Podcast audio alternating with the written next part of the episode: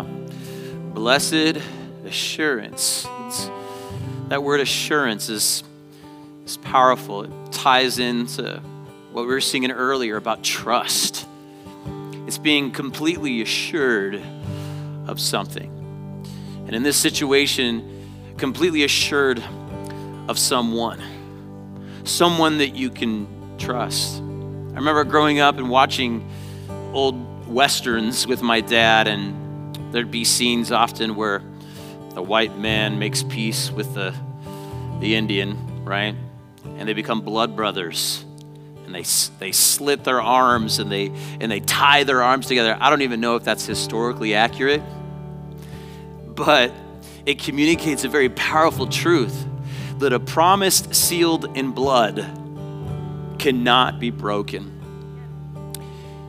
You know, the disciples trusted Jesus, I think it's fair to say. And I trust the people that I've been through it with. Who's with me? The people you trust the most are the people that you've been through life. You've been through thick and thin. You've been through the good times and the bad, the bad times. Those are the people that you really trust. And, and the disciples spent three years in Jesus and his ministry, and he saw them, he, they saw him do miracles. They saw people rise from the dead. Uh, they saw demons cast out. Uh, they saw the lame walk again. And every time something like that happened, more and more trust was earned and, and, and was, was given to their Savior. And they, they began to truly believe that He is who He said He was. And yet, there came a day when the person they saw as invincible became very weak in their eyes. He was arrested, unjustly tried, hung on a cross, bled, and died. And even though he told them three days later he would rise again, they struggled to trust in that moment. The Bible teaches us that they were hiding behind locked doors because they were afraid that the religious leaders were going to come after them next. But suddenly Christ appeared to them in the flesh, resurrected, proving exactly what he said would happen, happened. And I can tell you from that day forward, it was easier for them to put their trust in Jesus. That same blessed assurance is offered to you and I today.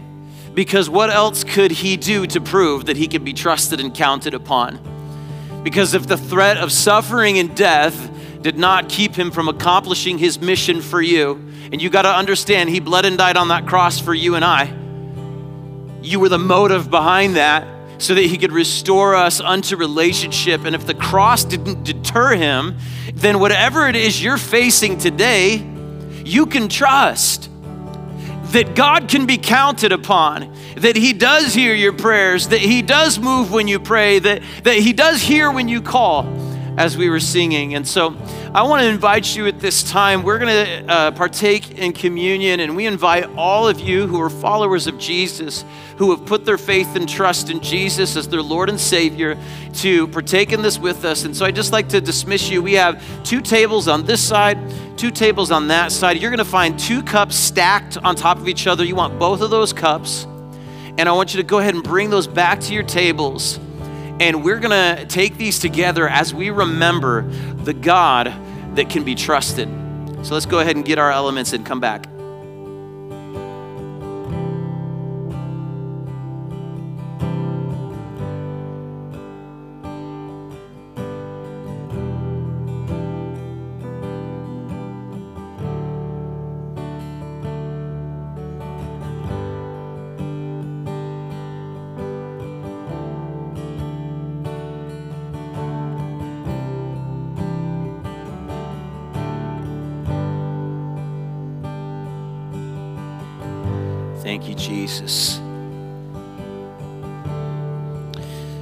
Such a beautiful picture of um, God's heart as Jesus sat down to eat with his disciples one last time. Can you imagine eating a meal knowing it's going to be your last? Can you imagine that for a moment? It's your last meal.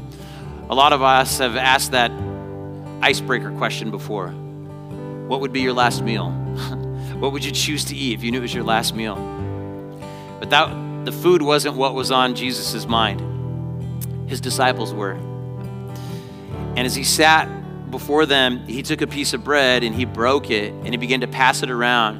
And he said, This bread is my body, which is broken for you. And we're reminded that not only did he die, but his body was bruised and beaten.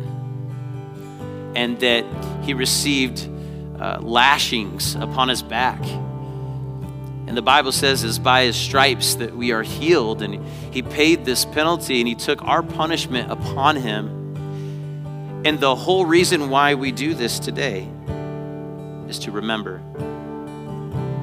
Because when we remember and when we reflect on what's been done for us, we're reminded that we can trust Him in every situation, no matter how rough life is right now, no matter how beaten up you feel. You serve a God that can not only sympathize, but empathize with you because He endured so much physical and emotional punishment that day. So, Father, right now we come to you in prayer and we thank you for what this little cracker we hold represents. God, the, that you took our punishment that we deserved upon yourself. And we thank you, God, that you did something that we couldn't do. You paid a price that we couldn't pay. And we remember that today. And as we partake of this bread today, God, I pray that we would just sink into the peace that comes from trusting in you fully. We lay our burdens down to the one who took our beating for us. And we thank you in Jesus' name. Let's go ahead and take the cracker together. And as some of you know, he then took a cup of wine and he passed it around. And he said, This cup is my blood shed for the forgiveness of your sins. The Bible teaches us the wages of sin is death. And that wasn't okay with God. He's a just God, He's a holy God. He's got to follow His own law, or He wouldn't be God. But He says, okay, I love them so much, I'm going to die in their place. And the Bible says that His shed blood covers our sins and washes us clean. In a lot of ways, you could say that Christianity is a violent religion and belief system. It, it sounds pretty grotesque and pretty violent. And yet, there's so much beauty in that pain when we realize the motivation behind it that He shed every last drop of blood for you and me, that we were on His mind as He hung there on that cross. And it's because of that that we can find freedom from sin and healing in our lives. So, Father, right now we come before you thanking you for the blood that was shed for us. We thank you, Jesus, that because of this, you remember our sins no more. Not only do you say, It's okay, I forgive you, but you wipe it away. Our record is expunged. It won't follow us wherever we go. Other people might try to hold our past against us, but you never will. And we thank you for that, and we give you praise for that, Father. In Jesus' name, amen. Let's take the juice together. Amen.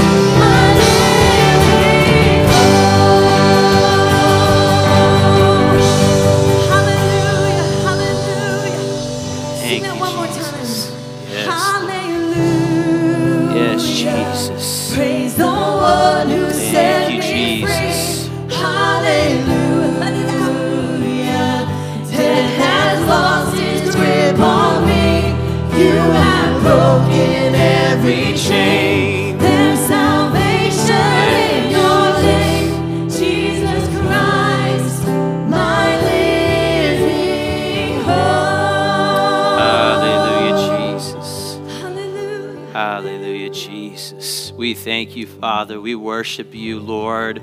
We thank you, God. Uh, what about? We thank you for what happens when we sing Hallelujah, when we exalt your name, and when we when we magnify you. Everything else comes into perspective.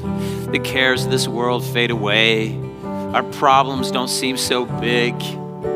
Father, we thank you so much for who you are. And as we fix our thoughts on you, God, you give us victory over our circumstances. And we praise you for that, Father. Lord, I pray today that every ear would be open, every heart would be open and ready to receive the life giving word of truth that comes from your scriptures, Lord God.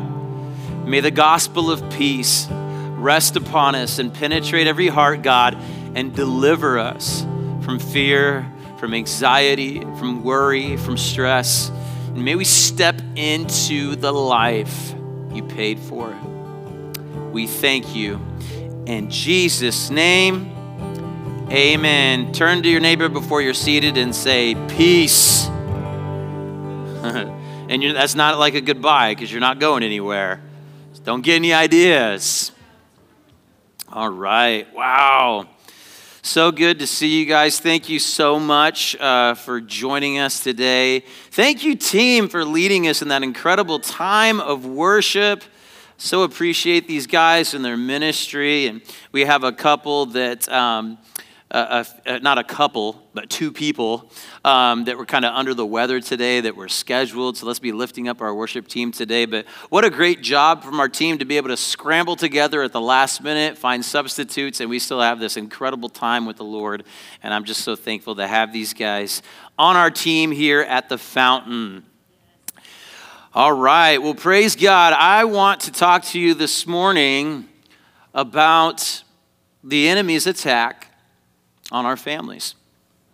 How many of you would raise your hand and say, Yep, I'm aware that there's an enemy and he's coming against families?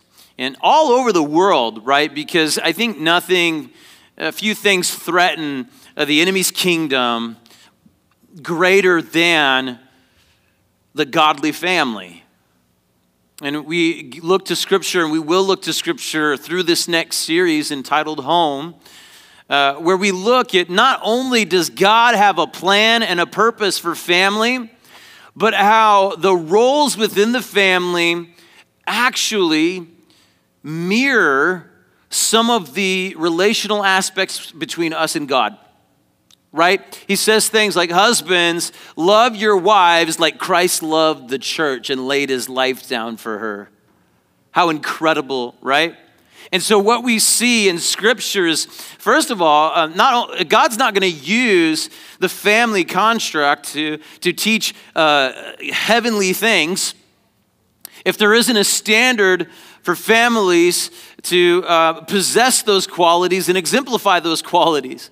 In other words, people should look at your family and see Jesus. And nothing reflects the glory of God like a home that has peace. Something very important that we need to understand about peace this morning, we're going to talk about restoring peace at home. Peace, the biblical definition of peace is not an absence of conflict. Somebody say, We all have conflict. Okay? And so peace is not the absence of conflict, but what peace is, and you can write this down if you want, it's not in the slides, but if you're taking notes, that biblical peace is a state of being mentally, emotionally, and spiritually at rest. Peace is being mentally, emotionally, and spiritually at rest. And what makes that so powerful is we understand that it all begins here. It begins within me. And it helps me understand that it's not situational. It's not bent on my circumstances, dependent upon my circumstances, but I can have peace in the midst of the storm. I don't know if you've ever heard that statement before to have peace in the midst of the storm. But here's the problem human nature doesn't look at peace that way. And in fact, for some of us, it doesn't take much conflict to rob us of our peace. And when our peace has been taken from us, rather, we've given our peace away, we find ourselves living, acting, and displaying attitudes that do not reflect Christ. And not only that, but they chase peace even further out of our lives, right? And sometimes we create chaos because we're living and fear. And as long as we believe that peace is only found in the absence of conflict, that's exactly what the enemy will use to tear your peace apart. He'll bring conflict into your life knowing that he can steal your peace. So, what happens is we often have this negative, sideways energy that we create. In an effort to create peace, we actually wreak havoc. It caused more conflict. Um, there's a, a very underrated movie called The Guardian. You guys ever seen that? It's Ashton Kutcher, right? Dude can actually act. He's not just a pretty face, right? He's a pretty good actor, right? And he works for the Coast Guard. And there's a discussion happening over here whether how attractive Ashton Kutcher is. That's our worship leader over there. All right. And, um, and so he works for the Coast Guard. And there's a scene where there's a storm. And in the midst of the storm, a, a, boat has sunk, and there's a man, and he's in very rough waters, right? And he's drowning. And so uh, one of the Coast Guard people jumps into the water to save him, but the man is thrashing about frantically because he's so terrified that he's going to be swallowed up by his surroundings. And so, as the, the, the rescuer gets closer, he finds himself getting drugged down with this man. And there's a threat of both of them drowning because he's expending all of this energy trying to stay afloat, and yet his fear is actually causing his demise and possibly the, the demise of this man as well. And so, this, uh, this uh, Coast Guard person takes drastic action takes his elbow and goes, bop, right in the guy's face, knocks him out cold so that he can just calmly pull him into safety. And as a result, he saves this person's life. I believe this morning that there are some of you that are not living and operating in the God given peace that He offers you, and you're flailing about, and the Holy Spirit wants to come upon you today, and He wants to go bop and get your attention and show you how, in certain ways, you're actually fighting against God. And as long as you're in conflict with God, you can't have peace in your heart. See, sometimes when it comes to family, we face seasons where it feels like we're drowning in a sea of conflict. Maybe we feel like our kids are out of control. Maybe there's troubles with our spouse and we and we're not handling it well.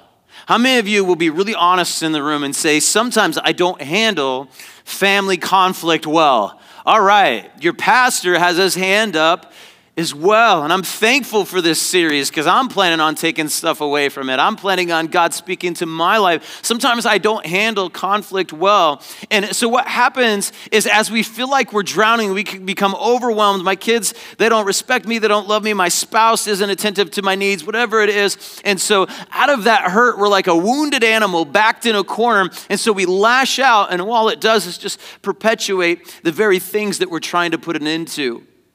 And so, if we, react to fa- if we react to family conflict out of fear and desperation, we'll end up causing the very things we're trying to stop. Am I preaching to anybody this morning?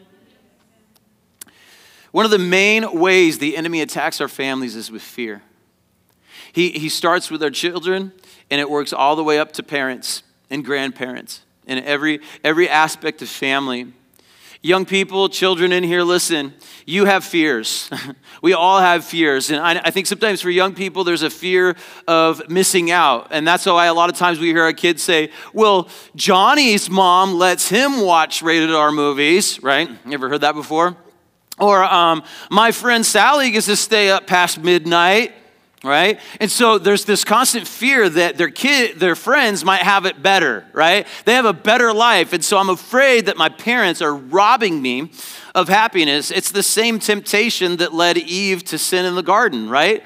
God doesn't have what's best in mind for me. It's not fair when that's right there, it's right in front of me. It looks good, um, it tastes good, and so I want to partake in it. And so this person's not letting me do that, so they must are, be trying to rob me of something good in my life. Kids, sometimes you, you feel like you're not being treated fairly, right? Maybe you feel like you've got that baby brother that gets away with murder, right? And and you never get away with anything. You you you get in trouble for everything and this person gets away with everything and it's just not fair. Sometimes you have a fear of rejection with your peers right? And so, out of these different fears, it can cause us to act in uh, poor choices in destructive manner, right? And it can also lead to a lot of family conflict. And so when you respond to your parents' correction or discipline with attitude and sass, you're flailing your arms around like that drowning person. When you are you're fighting against your rescuer. See, God has put your parents in your lives, young people, for a reason. And He's uh, given them the authority to bring correction to your life. But what happens is so often when we receive that discipline, we don't like it, it makes us uncomfortable. So what do we do? We go behind our parents' back. We lie, we deceive, we steal, we might sneak out of the house after dark. But what happens is, as we respond to our parents that way, young people, listen to me. Hey, I know I'm old, but I was a kid once. You'll begin to sink deeper and deeper into what you fear most. You fear being completely out of control. See, what you're seizing, what you're trying to seize power, you're trying to seize control in your life, right? You want to have that sense of control. But as we resist the authorities that God has put in our lives, we're completely out of control. And it's a very unsettling and scary place to be. See, young people, you were born with a need for boundaries so that you feel safe. And without them, you'll feel less control, not more. And so, on the flip side, young people, I want to empower you this morning. You might have two parents that are not people of peace. You might have two parents, they're, they're shouting, they're breaking things, all the time. Maybe they're saying hurtful things, they're saying mean things out of their frustration towards you, whatever it may be. I want to tell you something, and I want you to look at me. Everybody under the age of 18, look at me right now. Okay? You're not helpless. You might feel helpless. You're not helpless. I'm going to give you some principles today that you can apply to your life that will have such a great impact on your own mind and your own heart that it will rub off on your siblings and on your parents.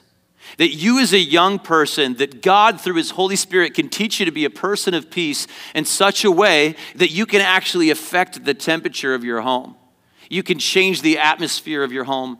And I believe that with all of my heart. Parents, how many of you know that being a parent is scary, right? And so we struggle with a fear that our kids are going to go down the wrong path and never return again. I think that's one of our greatest fears, especially as believers, right? Who believe that there's a heaven and a hell and there's an eternity, that our kids will walk away from the Lord and they'll never return, they'll never come back. And so, out of that fear, we can end up doing things that actually hurt instead of help. You might fear that they don't respect you. You might doubt their love for you. And so, what happens is you can parent from this place of fear and you say things that you know are hurtful. And in the moment you don't realize it but afterwards you do. You use a certain tone. You might overreact. Um, and in your effort to save your children you could actually drive them further into rebellion. Anybody ever afraid that you're doing that?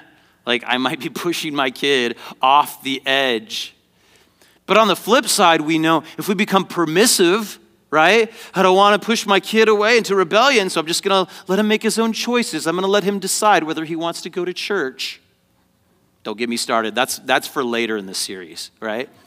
Um, I'm not going to make my kid read the Bible because what if he begins to loathe it because I forced it upon him? But I'm not worried if he's going to hate math, right? Or the ability to survive in life because I taught them life skills, even if he didn't want to learn it. But I don't want to make them read the Bible, right? And so what happens is we can become so permissive that they spin out of control. Because what happens is because they were designed for boundaries, here's what happens, guys. And students, this will give you an idea of how your mind works. The reason why oftentimes they act out and they push the envelope, ever, you know that term, push the envelope, is because they're trying to find out where the boundaries are. Have you ever been alone in a dark room? It was so dark you couldn't see your hand in front of your face.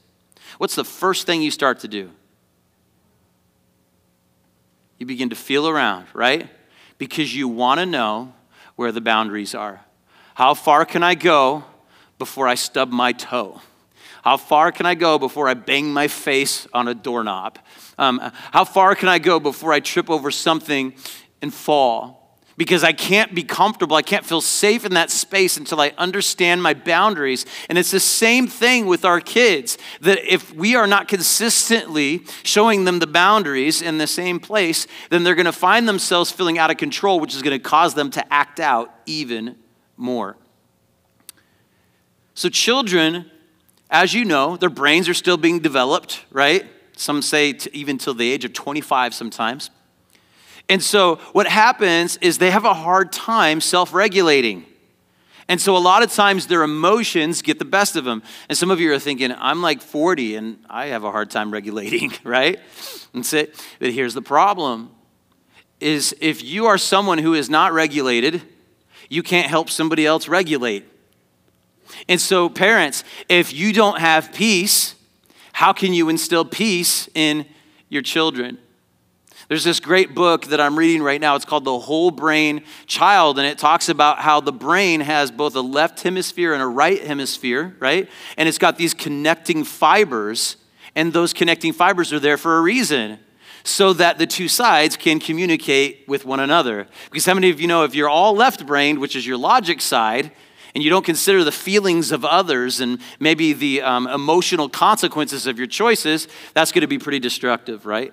But if you're all right brained, right? And it's all just, I do what I feel because it makes me feel good and uh, darn the consequences. That's really destructive as well. And so you need this integration taking place. In the same way, there's an upstairs brain and a downstairs brain. And, and uh, our kids, especially when they're upset, they're operating more on the downstairs brain. They've got this brain stem down here that they're just feel and do and scream and act out, right? And so what happens is God gave them this upstairs brain, but guess what? It's still being developed it's under construction. And so it's up to us as parents to teach them to integrate their upstairs brain with their emotions, to keep their emotions in check. But how many of you know that's impossible to do if we don't know how to do it ourselves? So I believe God wants to bring peace to us so that we can restore peace back to our families. We, not only do we have fears about our kids, but we have fears uh, that our spouse sometimes maybe they don't truly love us or respect us the way that we feel we need. Maybe we have this irrational fear that they're going to become unfaithful to us. And so, in an effort uh, to protect our heart out of fear, what do we do? We end up pushing them further away, creating a deeper chasm in our relationship. And this is the goal of the enemy to use fear to rob us of our peace, to reap havoc uh, to wreak havoc on our families because he knows that if he can destroy the home, he's destroyed culture. How many of you can see that happening before our eyes today? And so here's the deal a lot of churches are getting behind the political movements and trying to legislate the solutions. And I'm not saying that there isn't a time and place for that, but I'm telling you right now, if God is going to begin to restore this country to Him, it's going to begin at home. And the church needs to focus on healthy, happy homes again. So, how do we restore lost peace? First of all, it begins in your mind. It doesn't begin by solving the problems, but it begins in your mind. Romans 8 6 says this So, letting your sinful nature control your mind leads to death but letting the Spirit control your mind leads to life and peace. How many of you are lining up for the death line? You're like, that's for me and my family. I want to get in the death line. Nobody? Nobody? No takers? Okay. How many of you say, I want to get in the line for life and peace? That's what I want for my family. Okay. And there's still some of you that are too tired to raise your hand. So I'm praying for you that the word still gets through. Um, there's no third option there. Um, so the peace of God is not something you gain once you bring all the chaos in your life under control. It's not something that comes uh, when all is peaceful around you. It's not based on your circumstances at all. People often think of it this way in this mathematical equation that A, which is your circumstances, equals C, your feelings. I'm sad because my dad was mean when I was a kid, right? I'm angry because he had a temper. Um, I can't stay faithful to my spouse because my dad cheated on my mom 15 times, right? And that's why I am the way I am. That's why I feel the way I feel. But the truth is, A does not equal C. In fact, A, my circumstances, plus B, my belief about those circumstances equals my feelings. It's what you believe about what's happening to you that is key. So there's only one way to have peace in every situation, and that is by letting the Spirit control your mind, as we read in Romans 8 6. Jesus, if you remember, he came walking upon the water. And sometimes we forget the circumstances of that because that's miraculous enough in and of itself, right? He was walking on water, and that would be impressive if it was a calm sea. But we realize that Jesus came walking on the water to his disciples because they were in the midst of a terrible storm, afraid for their very lives, and yet it was in the storm that the presence of Jesus was found. And I need you to understand something. If you recall the story, he came, and the first thing he says is, It is I. Do not be afraid. He steps in the boat, and then he says, Peace be still. And the wind and the waves were calmed. Jesus came there to first calm their hearts and their minds before he did anything about the storm that they were in. And some of us live in this perpetual sense of anxiety because we're waiting for the storm to stop. And Jesus says, I want to take care of the storm in your mind before I begin to address your circumstances. See, God will usually change your belief before he changes your circumstances. God will usually do a work inside of you before he does anything around you. See, God's comfort exists outside of comfortable situations. That's why he gave us a comforter. That's why He gave us the Holy Spirit. He gave us the Holy Spirit because He's called us to live in uncomfortable situations. He's called us to uncomfortable places and to uncomfortable people and challenges. And if we were called to comfort, we wouldn't need the Holy Spirit. And yet, some of us remain in anxiety because we're trying to avoid everything that causes us discomfort. And in that energy to try to find a shortcut or try to avoid necessary conflict, all that does is keep the storm going within us. And so, everything I'm about to teach you over these next few weeks um, is secondary to what we're going to learn today. We must have the peace of God in our own hearts and minds, and this truth will make or break your family. You're not going to get far with the practical without the supernatural. Amen? So we're going to learn the practical, but we have to understand that it's supernatural. So we're going to take just a couple minutes here to discuss a question. How are you responding to the storms in your family relationships right now? Are you reacting in fear or are you responding out of peace? Let's take a few minutes to discuss this and then I'll come and wrap it up.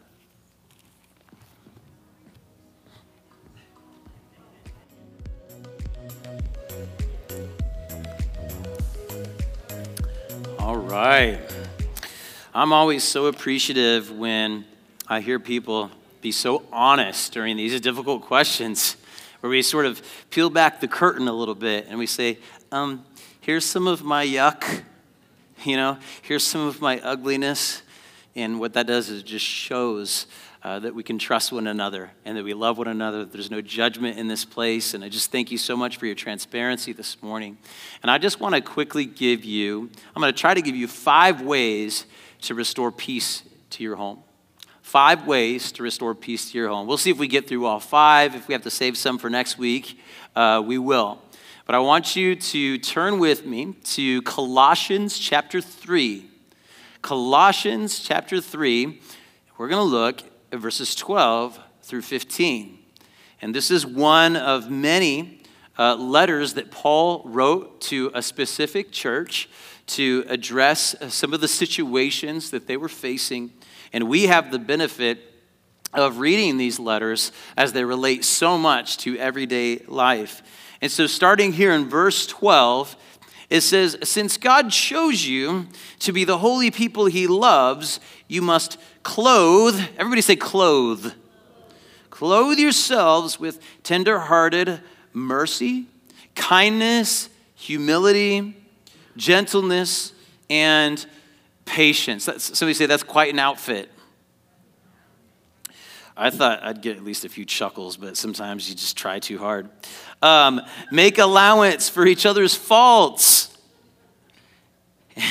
and give them courtesy laughs for their bad jokes. Come on, people. And forgive anyone who offends you.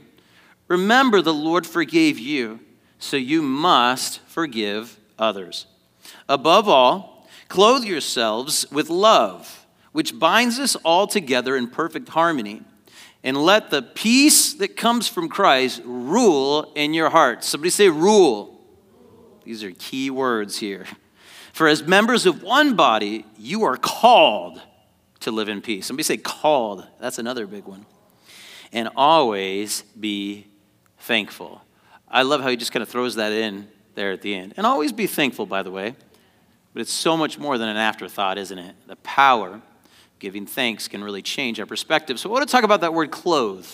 That word clothe means to clothe or be clothed with, and it says in this in this helps word study, uh, this person wrote in the sense of sinking into a garment. Anybody have like a super comfortable robe that you like to wear around the house, right? Or maybe um, it's this outfit that you wear. You don't, it's not because of what it looks like, because of how, how it feels, right? It just you're just like, oh. That's what I get. That's the image I get. Sinking into a garment. You know, there's something you wrap yourself up with, and maybe you've got a special blanket. Like Ashley has a special blanket, and I don't get it because it's like not even soft. But she's like, she wraps it in her pillow so that she can lay on it. So she doesn't cover up with it, she has to lay on it. And there's something about this weird, rough texture that helps her sleep. So make fun of her today when you see her. It's the weirdest thing, right? But it brings comfort to her, and she will sink into that pillow. If she doesn't have her blanket, she's like, I can't sleep. I need my blankie. And so if it's dirty, it's in the wash, and it's not dry yet, there's been times where I've stayed up late so I can come get it out of the dryer and then bring it to her. That's what a great husband I am. So, um, she sinks into that, and because she sinks into it, it sort of kind of envelops her, and she's able to rest at peace. Isn't that a great analogy? But think about, thank you, thank you. Lots of pats on the back for Pastor Joe today. But to clothe yourself is also to take action. Think about that. To clothe yourself is to do something, to take what you have and then to put it on. Where am I going with this? If you're cold and you have a jacket, you put it on. Somebody say, duh. Huh. See, the presence of the resource alone doesn't make the difference, does it?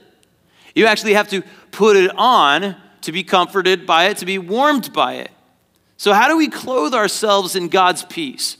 I'm reminded of what Jesus said in John 15, 5. He says, I am the vine, you are the branches.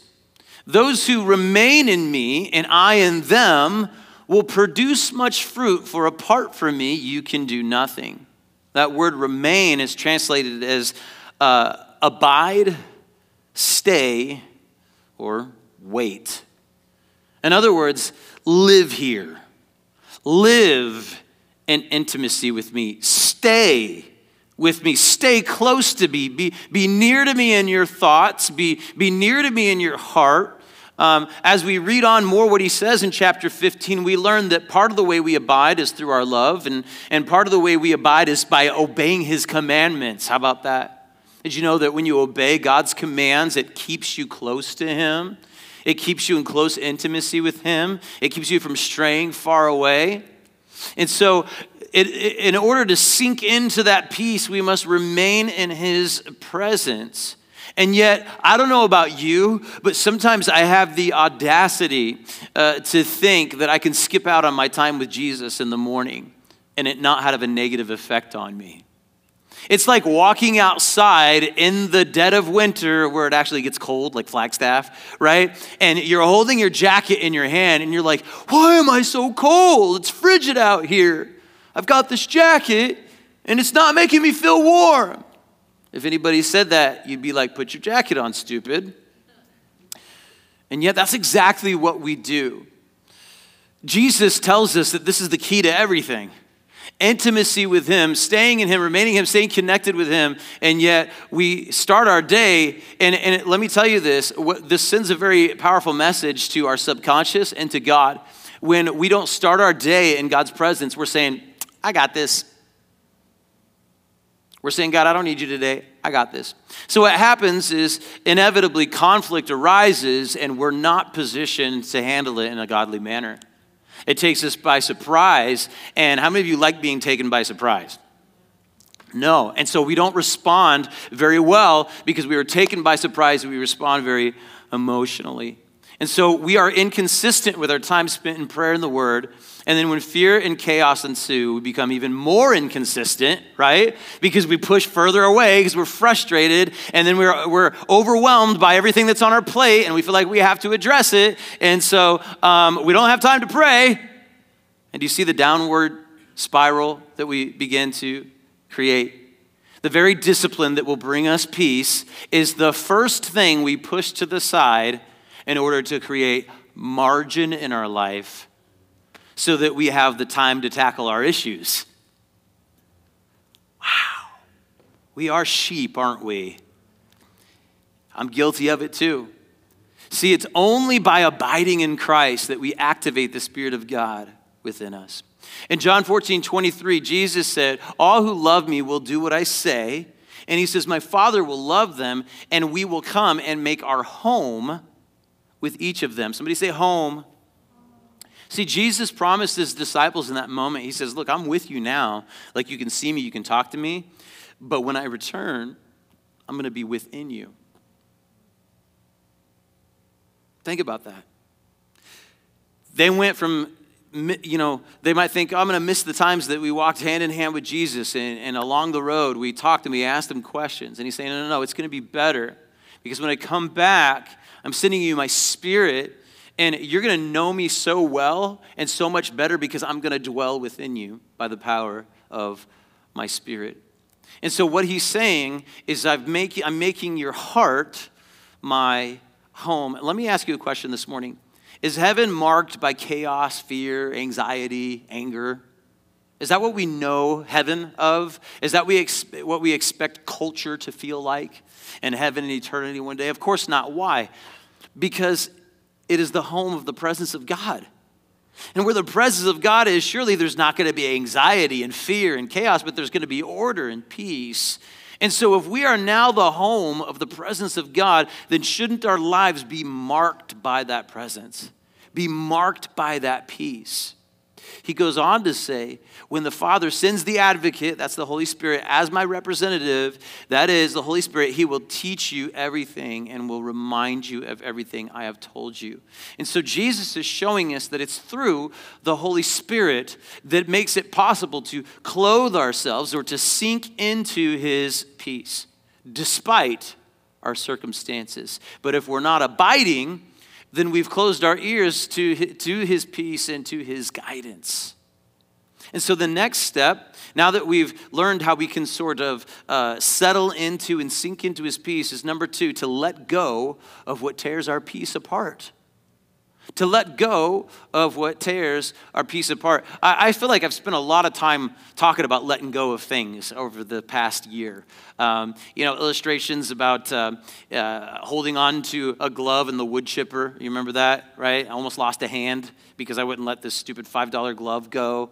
Um, my dog who fell out of the back of the truck and we drug him along the pavement because he was tied to the back of the truck. You know, and how when you hold on to things, it can do you more harm than good. This is another scenario here that we must let go of what tears it apart. In verse 13, it says, Forgive anyone who offends you. Forgive anyone who offends you. That means your toddler son that means your teenage daughter. Um, that means your husband. That means your wife. That means your husband that forgot your anniversary. That means uh, your wife who um, was really disrespectful to you in front of your buddies, right? That means um, your husband that um, promised he'd take out the trash for the 50 billionth time and forgot again. as long as we hold on to the things that tear our peace away from us, we, of course, will not be able to maintain it. Nothing will rob you or your family of peace like unforgiveness. I say it all the time. It's an old saying, I know, but forgiveness is like drinking poison, expecting someone else to get sick. It doesn't make any sense. It's impossible to be at peace while holding on to hurt in your heart. And so when you cling to bitterness, what you're doing is you're waging war upon your own mind and you perpetuate chaos in your home. I love what Paul goes on to say next. He says, Remember. We just took communion today, right? And we talked about remembering. What are we remembering? He says, Remember the Lord forgave you, so you must forgive others. This is a command. I think some of us might view that as ironic, like because we feel like our emotions are things that happen to us, like we discussed earlier. And it's like it's like saying, "Hey, be happy." You know, when someone's really upset, you're like, it doesn't work that way. And yet, we're getting a command here to forgive others. So we understand that it's not about feelings, is it? But it's about a decision that we make in our mind. How many of you know that sometimes you make the right choice and then the right feelings follow, right? But have you ever waited for the feelings to change before you made the right choice? How many of you are still waiting? That's kind of how it works. And so we have to make the right choice first for our feelings to change. And so we're commanded to forgive. And what we're seeing here is that if we're struggling to forgive, then our real problem is a memory problem. The bigger problem is that you've forgotten what and how you have been forgiven. There's three things that stand out when it comes to the way God forgives us. Number one is He forgives freely. That means He did not hesitate, He did not delay when we asked Him. He didn't say, you know, it's going to take me a little while to get over this, so right now I'm going to need some space, okay? So you, you just, you know, don't talk to me for a while. I'll get back to you when I'm ready to forgive you. No, it says He, he forgives freely without finding fault. Number two, fully. He's forgiven us fully. That means He's pardoned all our offenses. Somebody say, all our offenses. He's pardoned every single thing that we have done wrong. Whereas humans, we compartmentalize our forgiveness sometimes. And we're like, I'll forget what you did yesterday, but I'll never forget what you did today. Because nothing cut me deep like what you said to me today. And finally, number three, his forgiveness is forever. He remembers our sins, the Bible says, no more, and treats us as if we have not sinned. Can you imagine? I think that's something that, if it's not a memory problem, it's an understanding problem. We know we've been forgiven, but sometimes forgiveness to us isn't the same thing as it is to God, and we think forgiveness just means, all right, I won't punish you. Um, as, as a child, okay, I didn't get grounded. But you can, your parents can withhold punishment from you and still hold something against you, can't they? Right? Sometimes we think that that's how it is with God. That when He forgives us, is like, all right, I'm not going to send you to hell, but I'm really don't like you right now. But what we're taught in Scripture is that He remembers our sins no more. As far as the east is from the west, that, that He takes it and He blots it out. And when it says we're washed in the blood, I mean, I want you to picture Him uh, with a, a magic eraser. Those things are awesome, by the way. I use those all the time, right? The little Mr. Clean and magic erasers. And, um, and he's, he's scrubbing it clean so that our slate is completely clean. And He remembers it no more. And what I love about this is not only do we, do we remember uh, what we were forgiven, but how we were forgiven. And that's what communion was about today. See, the cross removes every excuse for ever holding anything against anyone at any time. That's painful for some of us to hear. Some of you, when I said that, you may have immediately thought of something specific that you're holding on to, and you're like, I've got an excuse. I've got a pretty good excuse. Like, if you knew what this person did to me, and yet Scripture commands us, God commands us to forgive. Why? Because we remember what we were forgiven and how we were forgiven. We sing this old song. You guys know this one? When I think about the Lord, how he saved me, how he raised me, how he filled me with the Holy Ghost, how he healed me to the uttermost. And then what does it say? It says, It makes me want to shout. Hallelujah. Thank you, Jesus. So, what happens when we remember what it is that Jesus did for us? It changes everything. And when we have an unforgiveness problem, we've got a memory problem. I'll wrap up with this. I want to ask the worship team just to go ahead and come up now. Verse 14 says, Above all, clothe yourselves with love. Clothe yourselves with love. So I love, he's using that term clothe again, right? So he's saying sink in to love, be wrapped up in love, be buried deep within love. How many of you have heard that terminology that so and so wears their heart on their sleeve? Anybody heard that before? And what that means is that they wear their emotions, meaning that their emotions are put on display. Sometimes it can have a negative connotation, right? Because that could also be like if that person's upset, they're going to let the world know about it. But what he's saying is let your love show as if it's your outfit, as if it's your, your, your choice of attire for that day. How many of you know that sometimes you got to dress for success, right? You got you to dress for the, the image that you want to portray. Well, what he's saying here is this isn't about image, but he's saying, I want you to be so clothed in love that it represents who you are and people can see it, people can experience it. And if your focus is being wrapped up in love, it sure makes it a whole lot easier to let go of other things. How many of you know I can't take hold of something if my hands are full? Let me say that again. You can't take hold of something if your hands are full. And if you're holding on to unforgiveness, shoot, the Bible says um, you won't be forgiven. If you refuse to forgive your neighbor, you will not be forgiven. And so uh, I could be so desperate to hold on to something because what that person did to me is not fair. What that person did to me is not right. And I don't want them to think it's okay. And so I'm going to hold on to this. And what's going to happen is it becomes this uh, boulder that you're holding and you're sinking to the bottom of an ocean of unforgiveness because all you have to do is let go and you can swim back to the top. But you're saying, I'm unwilling willing to let go of this because what this person did to me hurt me so deep. But if instead we say, I'm holding on to love because Christ Jesus took a hold of it for me. And so I'm going to hold on to that. Let me tell you something, church, there's something so freeing about that. The peace of God responds to that type of forgiveness. The peace of God responds to that type of love. And when we sink into it and we clothe ourselves with it and we hold on to it, he says here in verse 14, it binds us together in perfect harmony. This will be my final point for today. Number three, hold on to what holds it together. So you got to let go of what tears it apart, tears your peace apart, but you got to hold on what holds your peace together, and that's love. I want you to think about that phrase, perfect harmony.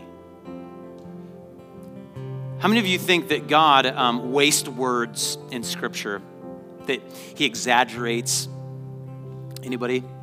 For effect, like perfect harmony. Oh, that's just a utopian statement, right? Like He can't really mean perfect harmony. No, no, no. It's in there for a reason. See, perfection may not be something attainable for us this side of heaven, but what is being said by Paul here under the inspiration of the Holy Spirit is this that when you find yourselves clothed in this type of love, which by the way, this is agape love, which is a divine love, we'll experience perfect harmony as long as we're clothed in it. As long as we have sunken in to godly, Christ like love, we'll find more and more harmony taking place in our life. The longer you hold on to it, the more perfect you become. Do you hear what I'm saying? I'm not saying we can attain perfection, but I'm saying we have this thing called agape love, that has been lavished upon us. And what we're being told here is this love is taking us to holiness, taking us toward perfection. And as long as we'll hang on for the ride, we'll get closer and closer and closer to it. Sometimes we lose our grip, amen. Sometimes we fall off that bandwagon, right? But because of the grace of Jesus Christ, we can jump right back on it again and experience harmony in our life. See, you cannot restore peace through your own will, but you can use your will to, take to take hold of what can restore peace. And I wonder if God might be speaking to some of you today to say, that stubbornness that you have in your heart, it's causing you to hold on to things against family members. It's wreaking havoc upon your peace and their peace. You're sinking and you're taking others down with you. That same stubbornness, would you apply that toward holding on to my love? To loving unconditionally, to being someone who's really difficult to offend it's really hard to get under my skin because I love so deeply. Why? What makes that possible? Because I understand how deeply I'm loved. When I think about the Lord, how He saved me and what He saved me from what a difference He's made in my life. When I think of all the things that I've done that offend God, that hurt God, that, that, that disappoint God, and yet He loves me with that agape love, who am I to hold anything against anyone else? When I look at the cross and I see what He paid for me, who am I to hold a grudge against somebody in my family? Or to treat them differently because of what they've done for me. See, this isn't a message of condemnation. This is a, this is a message of freedom and hope. It's not about saying what they did to you is okay, but it's about recognizing the power of God's love. Proverbs 15:1 reminds us that a soft answer turns away wrath, but harsh words stir up anger. Sometimes men, can I talk to you just for a moment and I'll close with this? We're so quick to resort to anger because we don't believe in the power of love. We think to respond in love is a sign of weakness. But I'll tell you something. It's time for men to understand the might of a man whose heart that has been tenderized by Christ. To a big, strong, burly man that instead of reacting in, fear and anger can get down on one knee, look at his child in the eyes, and firmly say, It's not okay for you to talk to me like that, but I love you. There's going to be a consequence for your choices, but I love you too much to yell at you. I love you too much to, to remain angry at you right now. So even though right now you're not even sorry, I forgive you. And I love you so much. And I'm never going to give up on you. That's not weakness, men. That's power. That's influence. God wants to position you in, a place to where you can bring peace back to your home. And I'm telling you right now, if it starts with fathers, if it starts with husbands, you trust in Him. You remember, I can trust in God, my Savior who never fails. Then that will influence your decisions. It'll change your responses. And as your children and as your wife, see you responding in peace instead of reacting out of fear and anger. I guarantee you, the atmosphere of your home will begin to change. And that's my challenge to the men, but let me tell you, wives, children, the principle remains for you. And if you'll trust Him in every situation, if you'll go to Him every day and stay connected to Him, He'll use you to change the atmosphere of your home. And so I just want to close this morning by giving you guys an opportunity to respond to this. And I just want to open up the front here.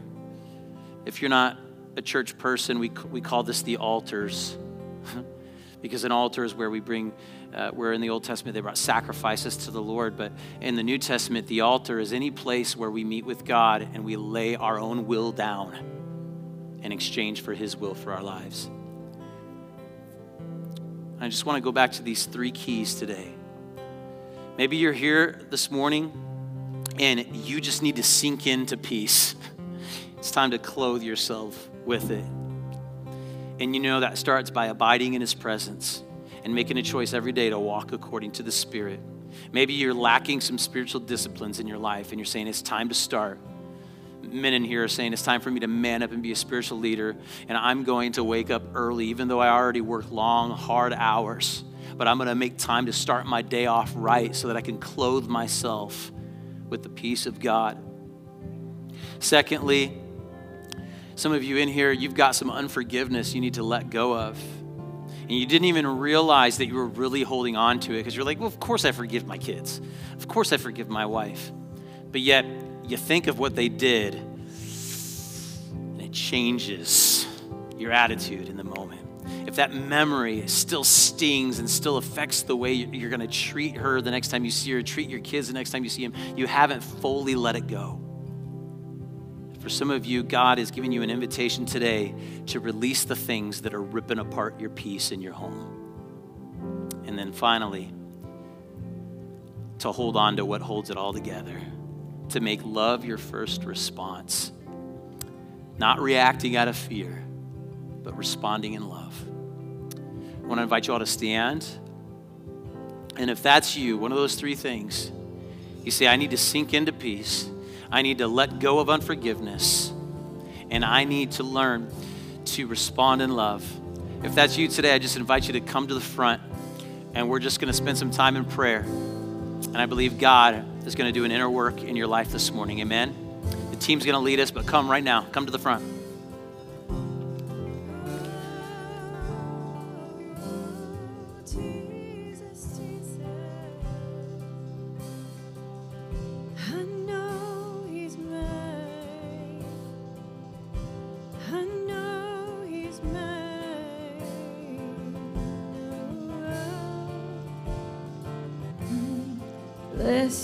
Assurance,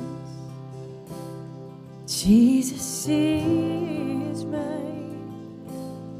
He's been my fourth man in the fire, time after time. I'm born of His Spirit, washed in His blood, and what He did for me on Calvary is more than enough. So I'll trust in God my Savior, the one who would never fail.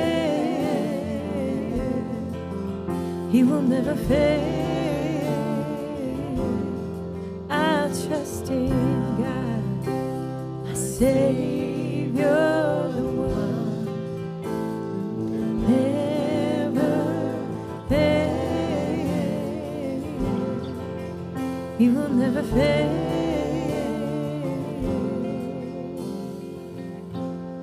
Perfect submission. Oh, all is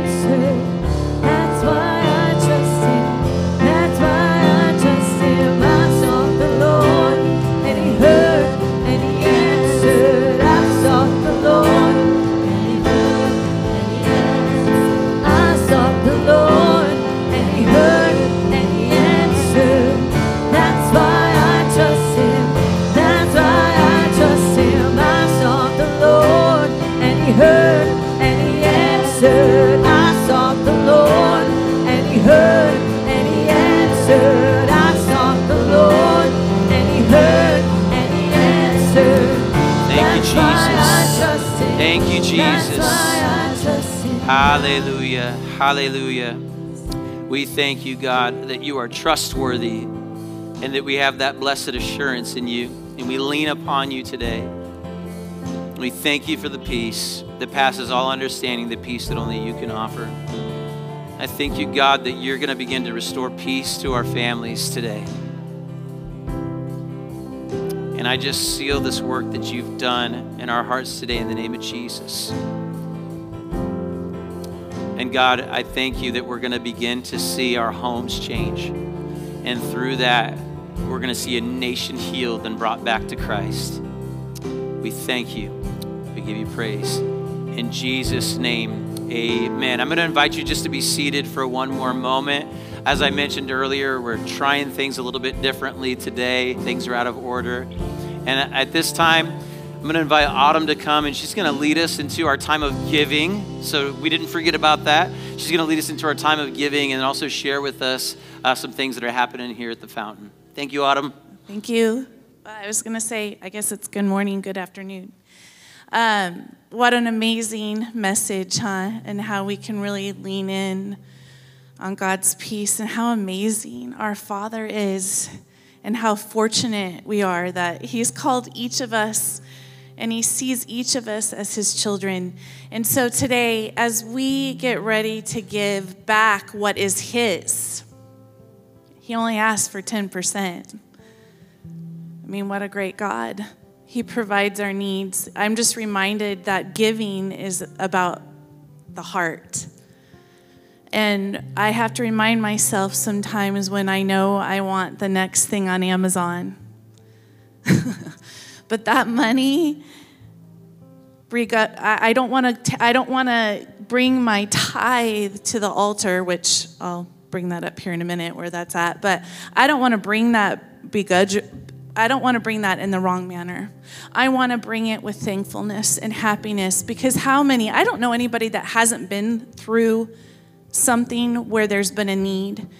And if you just wait patiently, and if you give and you just lean into God for the peace, He always provides your needs. Always. Yet sometimes we don't remember that, do we? Sometimes our wants get in the way. So today, and I want to go back to Daniel, how you mentioned Daniel, that it took time for him to get there. Sometimes we need to remember there's a spiritual war going on. And when we give, that's praise and worship. When we give, that's telling the enemy, you can't have this. I trust my Father. I trust what He says. He's going to provide for me. He's going to go before me and fight on my behalf because the battle's already won. We just need to have patience because we live in a microwave world. So, will you pray with me right now? And real quick, when I will you pray with yeah, we'll pray first and then I'll tell you how to give. How's that work? So can we pray real quick about this? Father, I just thank you first of all that you provide all our needs. That you love us so much. You know every strand of hair on our head. You love us so much that you save our tears. You love us so much that you remember our sorrows. That you love us so much that in the midst of a storm, we can lean into you and you give us peace. You love us so more that you tell us to take shelter under your wing. Your wing that, that covers the whole world. All we have to do is stand under it. You love us so much that you already won the battle, and we no longer have to hide. We no longer have to live in fear. When we say God is in control, you're in control because we give you the control. We no longer take it back. So, Father, today, as we come before you and give you what is yours, I thank you that we can come to you with a heart of gratitude, with a heart of love. Holy Spirit, work in us if that work needs to happen in our heart when it comes to giving.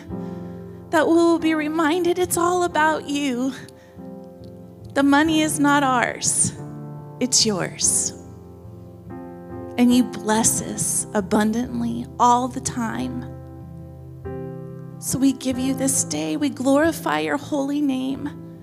And I'm so thankful that we have the assurance of who you are and that your word says, whatever your word says, you're faithful to complete it. You're faithful to do it. Help us with our unfaithfulness, Lord. We give you this mighty, amazing day and we thank you for your peace. Amen. There are a couple ways you can give. Um, you can give on your way out. There's the offering buckets on the round tables. You can give online. You can give through the app. And I do want to make a quick shout out for the app. Um, you can do it so it's a recurring gift, so you don't have to remember to go in and do it. Um, I know it helps me. Um, so that's an option, um, and the app makes it really easy. But of course, if you're old school like I am in some ways and you'd rather do it by check or cash, there are the um, buckets back there. Okay, so I have the amazing opportunity to also um, go over some announcements, and I'm really excited about the first one. Who knows what Wednesday is? Oh dear, I'm very concerned. Um, who knows what Wednesday is? Yes, woo! We have the freedom to pray. Do you know in other countries they don't have that freedom? And we have that freedom, so let's not take it for granted. We are committed at the fountain to pray on the second Wednesday of every month. You can easily sign up for your hour. They send you a text message, they even send you an email. There's no way you can forget unless you're like waking up at 4 a.m. and you miss the five minute reminder. But there is also, you can sign up to do that with the, the there's a card on the table and there's already a QR code there. Just scan it. If you are not tech savvy, please come see me. I'm more than happy to help you. We want to fill up Wednesday with prayer all day. Okay, um, next Sunday is Fountain Connect. If you are, if, if you have been visiting and you haven't had an opportunity to meet our amazing pastor um, and learn about the fountain, next Sunday is your day. Um, it will be after service in the community room, um, and there'll be more about that. Uh, pursuit. Who loves worship? Oh, that was louder than we pray all day. What's Wednesday? Okay, so Pursuit is 827. Um, if you're interested in being in the choir, you can sign up for that. Um, let me just read this because I didn't do my homework. Sign up to be in the choir under events and share your story under the prayer praise button. Um, first rehearsal is 817. Okay, so pursuit is a time that we can come together united uh, corporately and praise the Lord. Who doesn't want to do that, right? Okay, so that leaves us um, with the announcements. Again, I just want to remind you the three different ways you can give online, app, and as you leave, the buckets there. I hope you all have a great day. Stay. Yep, yep, yep. I know. There's, there's. Oh, you're pointing to the three ways. Oh. Okay. Video, yeah, there's still a video coming, but I just wanted to tell you to stay cool and make sure you stay hydrated. Okay, um, today we end with the video from the Splash event.